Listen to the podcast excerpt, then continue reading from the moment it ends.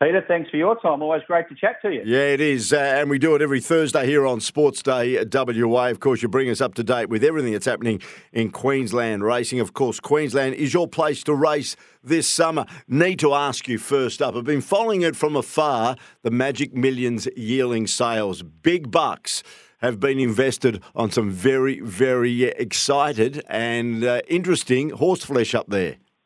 I thought you'd be over here, Peter, with your hands in your pockets. Yeah. I really did.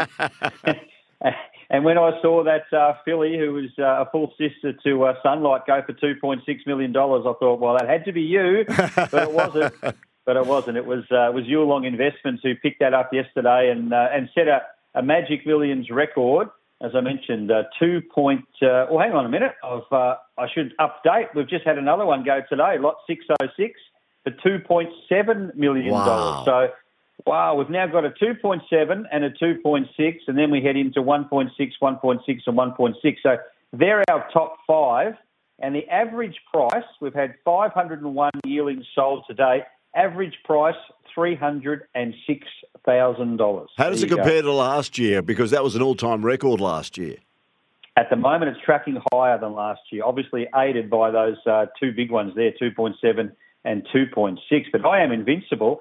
I can click on the sires here. I Am Invincible, who now tops that uh, list with 2.7, has sold 34 yearlings at an average of $668,000.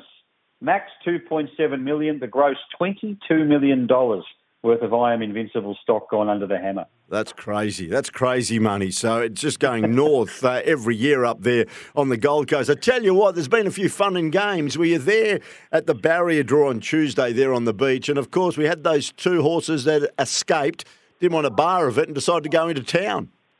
I was there. It was uh, it was great down there. Lots of families, lots of people enjoying themselves. The weather was lovely, and Look, unfortunately, with the tide, we didn't have a lot of sand this year, and I don't think that helped. And a lot of the horses were running were sort of in the water and on the sand, and uh, normally they're just on the sand. So they got to the end there, and a couple of them uh, wanted to play up, and they dumped their jockeys, who were fine, and ran through a, a plastic barrier there, and off they went uh, down into the streets of Surfers Paradise. You would have seen the footage of them going through uh, a couple of intersections in there, but I'm, I'm pleased to report there was no horses, humans, or equipment damaged.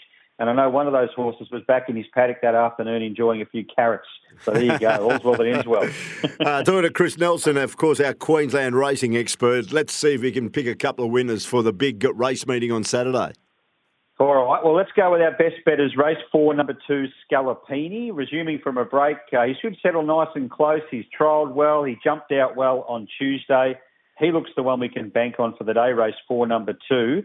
Uh, in the Magic Millions two-year-old, I've finding that too hard. So I'll just pass and go to the three year old, which of course is race number eight. Go with number four, the Toowoomba Galloper Yellow Brick, who won the uh, $750,000 King of the Mountain last start on his home track. He's a really good horse, Peter. He likes to roll forward. He sits on the pace. He absorbs the pressure. And then he just finds another gear generally and races clear. So I think he can take the step up and handle those interstate raiders. And I think he'll win race eight, number four, Yellow Brick.